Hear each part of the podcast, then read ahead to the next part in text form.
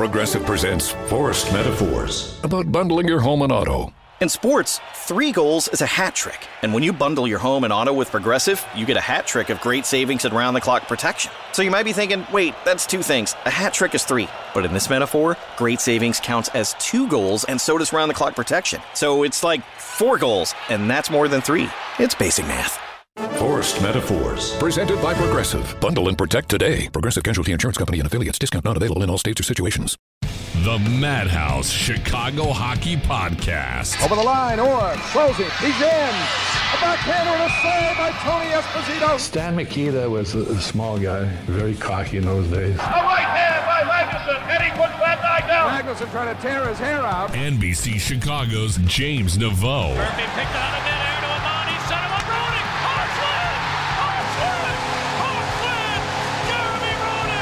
Audacy Chicago Hockey Insider Jay Zawaski. Belfort! Hawks win! Hawks win again! Chris Chelios in overtime! Part of Blue Wire Podcast. Team off the boards, he shoots, he's going! Down to the Toews! A game-winning goal! The Hawks live to fight another day! Falling back, Sobel drives, gets it from The Madhouse Chicago Hockey Podcast. Chicago's going to be in last place Clear forever. to center for Toews, he got a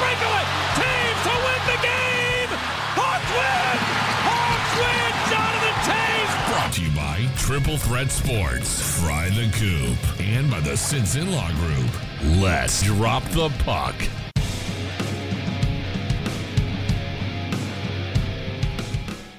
Welcome in, friends. This is a post game edition of the Madhouse Chicago Hockey Podcast. I am James Naveau from NBC5, and with me, of course, as always, is the one and only Jay Zawaski of WBBM, of Audacy, of the I'm Fat Podcast, of Sexiest Man Alive 2014. Jay Zawaski, how's it going, buddy? It was not. If that ever happened, it was not 2014. I promise you that. that was in one of my fatter stages of life. Not that you can't be sexy and fat, which is the mindset of the I'm Fat podcast, but that's not the time. This is not the time for that sort of nonsense. The Hawks are 2 and 0 in the Derek King era. We're going streaking, baby! and we've got to talk about it. Thanks for joining us on this post game podcast. Uh, follow us on Twitter at Madhouse Pod, Instagram Madhouse underscore Pod. We are at Madhouse Hockey Pod on Facebook. We're on Patreon. We got our TeePublic shop. Uh, sales starting on Wednesday at our TeePublic shop, and a new holiday design will be launched tomorrow. So keep your eye out for that in our TeePublic shop. I think you're going to like it. Immortalizing a Blackhawk that we all know and we all love very, very much, uh, just in time for the holiday season. So I think you'll check it out, and I think you'll like it. So make sure you check it out on our TeePublic shop. That link is in all of our social media bios. And if you buy from our TeePublic shop, use that link so we get help. Okay. Hawks win 3 2 in the shootout. Jonathan Toews and Alex DeBrincat score for the Hawks in the shootout. Uh, Andre Fleury is perfect in the shootout. And it's sort of strange, James, like to talk about this game, we have to kind of talk about it in two different ways. It's, it was almost like two games. There was the first and second period, and then there was the third period. And the first and, and, and the game got gradually worse for the Hawks as it went on. Strong start, you know, got out to a two nothing lead with two goals in the second period, one from Jujhar Khaira and two, one from Seth Jones. Both of them scoring their first goals as Blackhawks uh, in this game. And then once they got down two nothing, Pittsburgh really put their foot on the gas, and the ghost of Jeff Carter with two third period goals. He was actually really good in this game. He was all over the place. I completely forgot that he was uh, still kicking around the league, but I sh- I certainly don't forget now. Yeah, 36 years old. Jeff Carter is still he at least in this game. I haven't seen a ton of Penguins aside from the two games against the Hawks. Very, very effective, and again, two goals in this game. He was really good. Um, but man, that overtime was awesome. And I know I, I don't love the three on three, but I, I can't deny that it's exciting as hell. You get a two on zero with Kanan DeBrincat and they don't score. How many times out of a hundred is that going to happen? I, I, mean, Alex DeBrincat had a couple of really good chances in the overtime. He not only had the two on zero that they didn't even manage to really get a shot off on, at least not a quality one. I think probably one too many passes. I think probably occurred on that one, and then in the overtime, Kane was given a wide open seam up the middle of the ice to go and kind of pick his spot and take a shot, and instead he passed to DeBrincat, who promptly hit the puck off the heel of his stick. Yeah, it was not a. Uh, overtime to remember for an Alex DeBrincat, that is for certain. But you know what? He made up for it in the shootout, scored the winner. We'll cut him some slack. I think he had a great game otherwise, though. Eight shots totally. on goal for Alex DeBrincat. He was one of the many Hawks that deserve praise in this one. And before we move on, can we please give a round of applause to Calvin DeHaan for sacrificing his life in oh, this game. Man, that oh, dude, every puck found him. It was unbelievable. He got hit. It, I, let's see. I'm trying to look at his block shots. He got credited for four. I think four shots injured him to the point where he had to limp off the ice. He had to, He went back to the locker room during the game twice in this game yep. from blocking shots. Calvin Howe was absolutely giving everything he had uh, to get this win. So you, I know he didn't end up on the score sheet in any way, shape, or form, but I find it really hard to not award him. If we do three stars, he's one of them for sure. Well, we have to give him either the Nick Hjalmarsson Memorial Shot Blocker Return Award, yeah. or the Scott Sterling Prize, which I'm sure a lot of folks have seen those videos on the YouTubes of him just repeatedly being hit in the face by soccer balls. Yes. It's essentially what happened to Calvin DeHaan tonight with hockey puck. I'm telling you, that puck he took off of his kneecap, fairly certain my leg would have liquefied if that had ever happened to me. I think yeah. I would I would not only not be playing hockey, I would probably be debating with myself whether or not it was even worth it to ever walk again after such a thing. And he just cool as a cucumber, just waltzes back out of the locker room and comes in skating again. It absolutely insane. That was definitely a high point of the game, and DeHaan earned a lot of brownie points for how uh, tough he looked tonight. So, you know, this game, like we said, started good and just kind of deteriorated as it went along. And look, anytime you've got a two nothing lead, you know the other team is going to start taking some risks. They're going to start dictating the play a little bit. But that third period was all Pittsburgh, and the Hawks. There's a difference between dictating and dominating. That is for certain. And they were being the Hawks were being dominated in the third period, and and look, they they played really hard. They did everything they had to do to win. It almost looked like partially like they ran out of gas, and I don't know if it, it's a little too early in the season for for that to be happening in my mind. Uh, especially since they didn't play last night, it just it just looked like the Hawks got tired, and I don't know if you have a little bit of mental fatigue from everything that's been going on lately. From look, the Kyle Beach thing feels like a lifetime ago. That was two weeks ago, right? You had all that. You've had the fallout of the poor comments afterwards, the correction of the comments. You you were one nine and two. Your coach got fired. You have a new coach. You had an exciting win with the new like. It's just been a roller coaster season for the Hawks so far. And I think you're seeing a little bit of fatigue, and I think that's a little bit of what was happening in the third period. And we should note, by the way, that this these Pittsburgh Penguins, if you did miss the game, this was not your mother's Pittsburgh Penguins. Sidney Crosby's out. Uh, Evgeny Malkin's out. They had a ton of guys out with COVID and with injuries.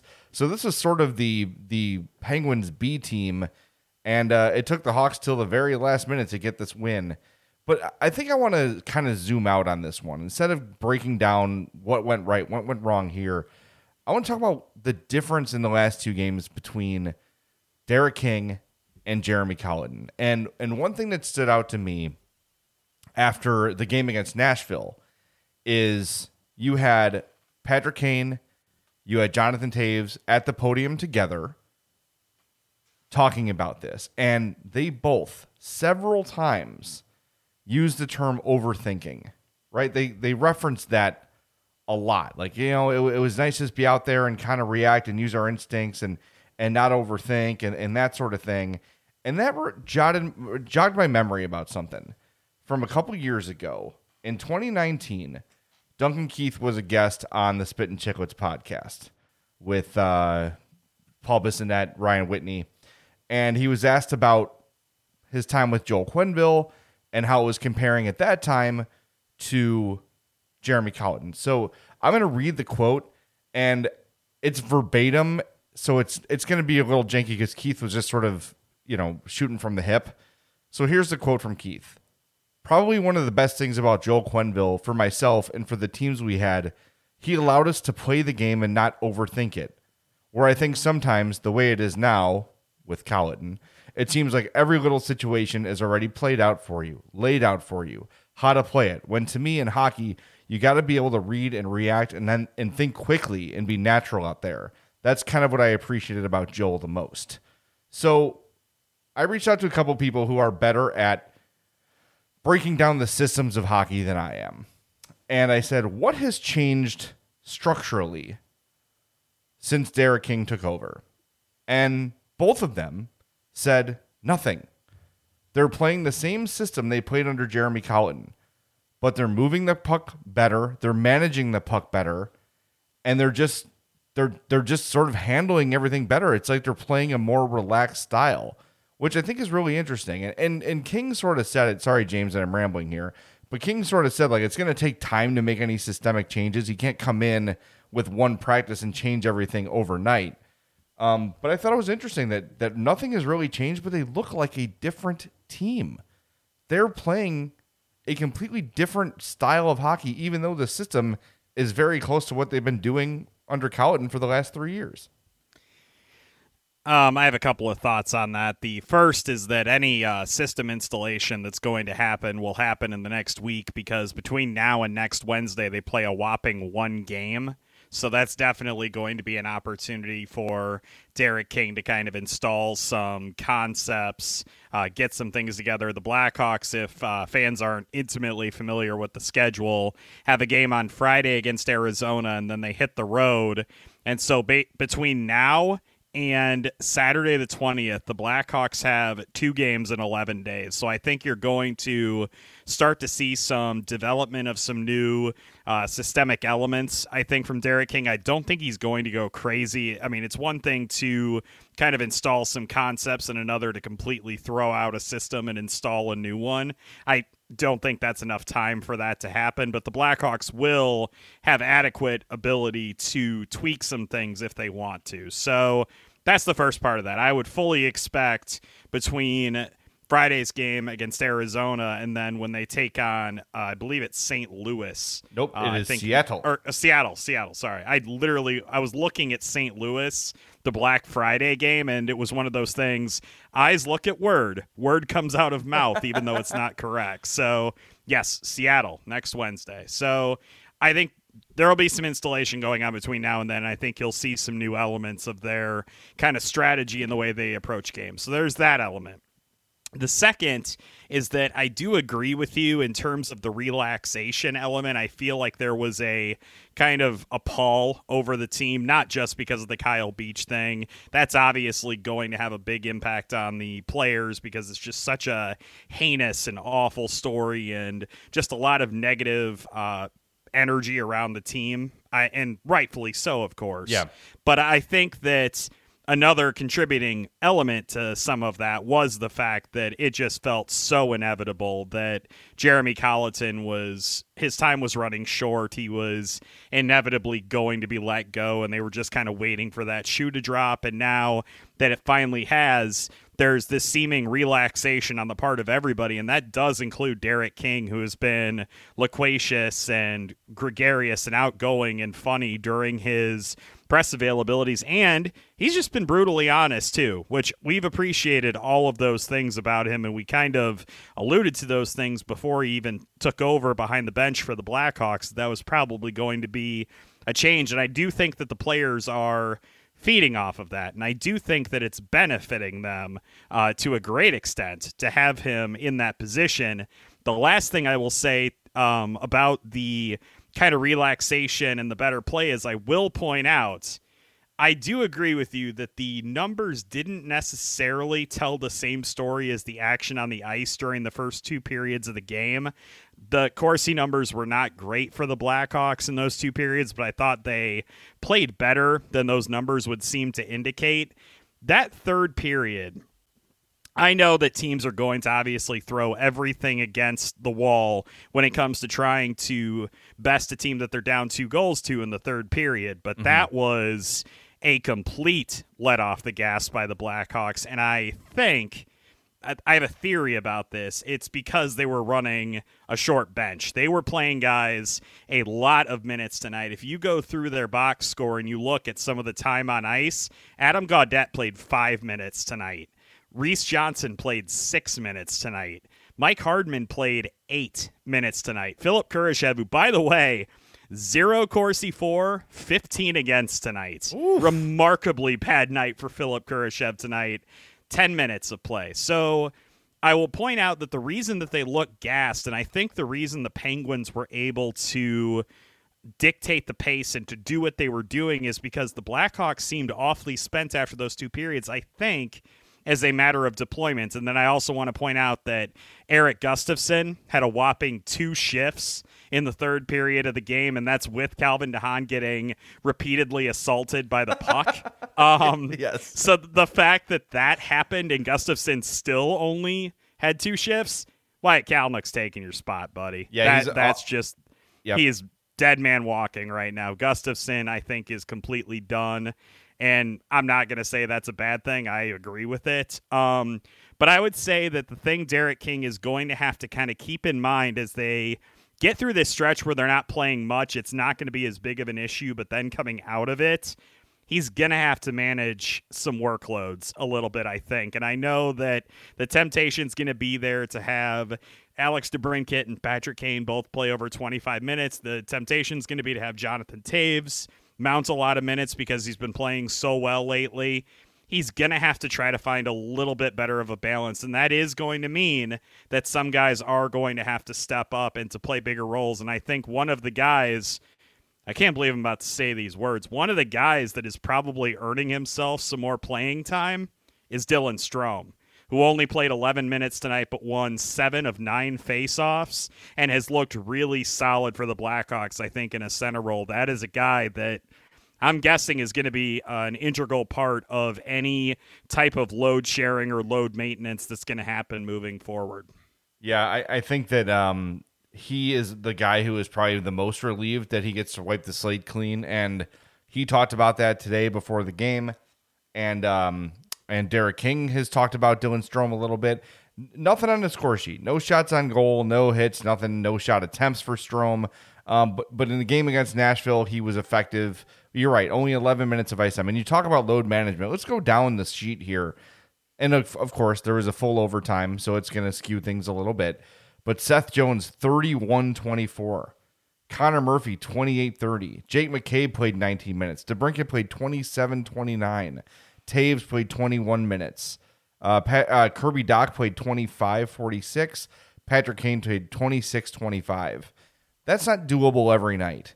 And I think as Derek King kind of learns this roster, um, he's going to find out who he can trust and who he can't. Interestingly, Jujhar Khaira, 1748 of ice time in this game. Indeed. And I think I, I, I like I think he's a little more effective than I thought he was like him and Toews and Kubalik has been kind of a decent line. I haven't minded that line at all. Um, and Khaira, of course, getting the goal. He's got, I don't want to say he's got soft hands, but he's got the ability when he's set up easily to put the puck in the net. He brings some physicality. He he's not over. He's not fast, but I don't think he's overly slow. Wait, are you talking about Brandon Hagel or Jujhar Khaira? Uh, I'm not going there yet and, and I'm just I'm giving you crap. That I just I had to say that. No, I know, but it, you know we don't know what the deal is with Hagel yet, and it's weird. They're like not really saying like, oh, we'll have more news tomorrow. Well, they have to know. And then I did Eddie O say tonight that it was going to be four to six weeks, but was he was also talking about Mackenzie Entwistle like in the same conversation. So I don't know if Foley got twisted up about who he was talking about. I but think I think that's the case. They I hope they so. had made it sound like Hagel is not going to be a long term thing, and they did put Entwistle on LTIR today. So I think that if Hagel needed that, I think he would have been put on LTIR as well. So I don't think the four to six week timetable was applicable to him. Well, I hope not. Uh, also, yeah, you mentioned Wyatt Kalynuk. He came off the uh, injured list today.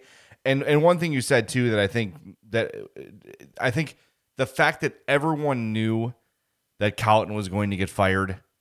It was just in like you said, though I think you used the word inevitable. Everybody knew it. Everybody was waiting for the shoe to drop. It finally did. So I think everyone can exhale and say, okay, here we are now. This is what it's going to be for the rest of the year, right? You already know it's going to be Derek King to play out the rest of the season. That's what Kyle Davidson said. Um, so now guys are just kind of like everything that was hanging over is now been revealed or fired or gone or whatever. So I think now they can just focus on playing hockey, right? And I think that's probably the best thing for them. And you have seen, I don't want to give Derek King all the credit for this, but they are just playing a looser style. They just don't look so tight and so afraid to make a mistake. And I don't know, it just, they just, they, under Colliton, they just look so tentative.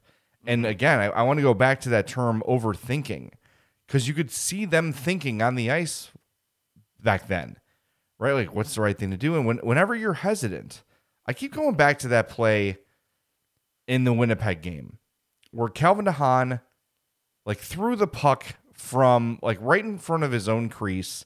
Wait, it didn't hit him, did it? No, no, he actually had the puck this time. Oh, okay. But he, he passed it through center ice and it got intercepted. And then his instinct was, I'm going to go chase the puck. And then uh, obviously got caught flat footed and had to start go backwards. And then it was over and they scored.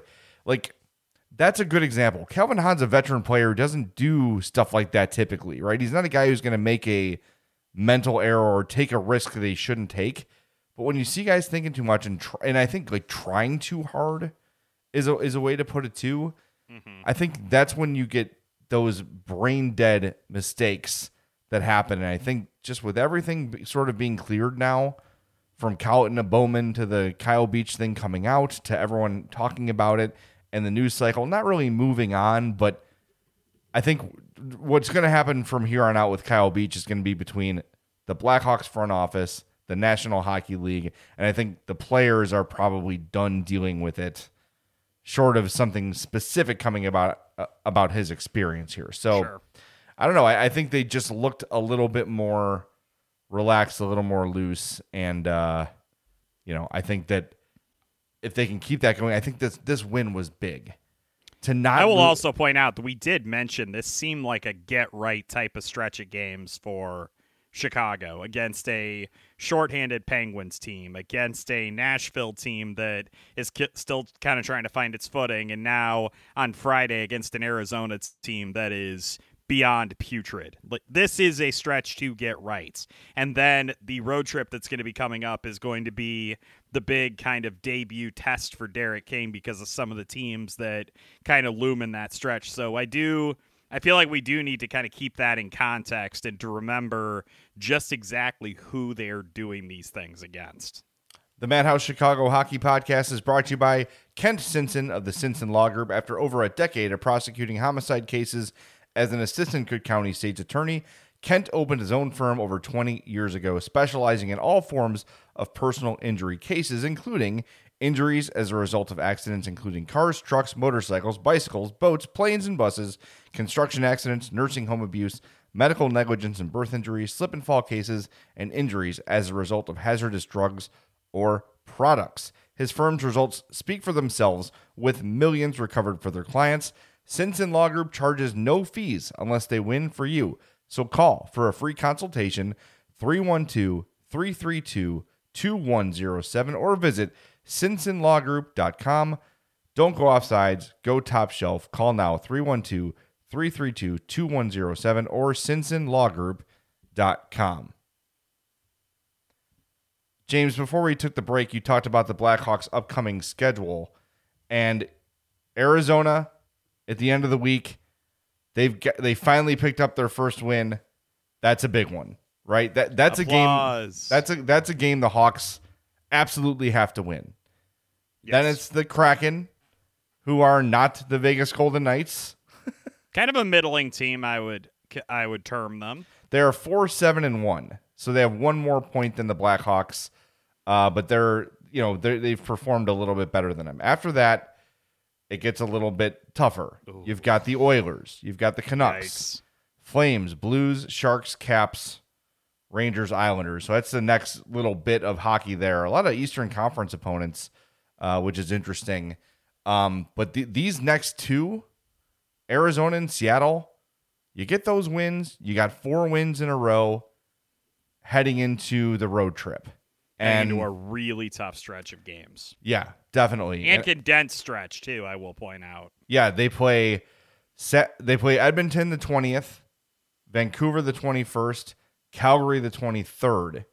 So that's 3 games in 4 nights and then they play the Blues on the 26th. So it's going to be a, in a weird nationally televised 11 a.m. start, I think. Or is it? No, it's noon. It's a noon start. Yep. Oh, speaking of that, Friday's game, before you tweet at us, where's the game? It's only available on ESPN Plus and Hulu. So if you've not subscribed to ESPN Plus, it's like $4.99 a month. You get a yep. million hockey games every day. Uh, to me, it's totally worth it. But if you want to watch the Hawks, you've got to have ESPN Plus or Hulu to watch them. So just their next two games, by the way, are national televised exclusives. It'll be on ESPN Plus and Hulu for Friday, and then next Wednesday is going to be on TNT against the Kraken. Yeah. So just be be aware of those things coming up. All right. So that's it, man. I think the Hawks win two in a row. Let's leave on a happy note. Let's leave on a high note, and hope that they can take advantage of these next two um, winnable games against Arizona and Seattle coming up. Um, but I appreciate everybody joining us. James, thanks for uh, staying up late and getting this one done. We'll talk to you all next time on the Madhouse Chicago Hockey Podcast.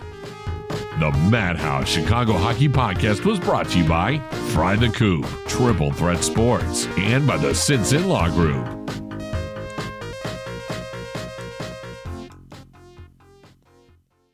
I'm Amira Rose Davis, historian and co host of the sports podcast Burn It All Down. And now I'm hosting the new season of American Prodigy, all about black girls in gymnastics. For the last 40 years, black gymnasts have moved from the margins to the core of the sport and changed gymnastics along the way. Now, they tell their stories. You'll meet trailblazers like Diane Durham, superstars like Jordan Chiles, and everyone in between. Listen to American Prodigies on Apple Podcasts, Spotify, Stitcher, or wherever you get your podcasts.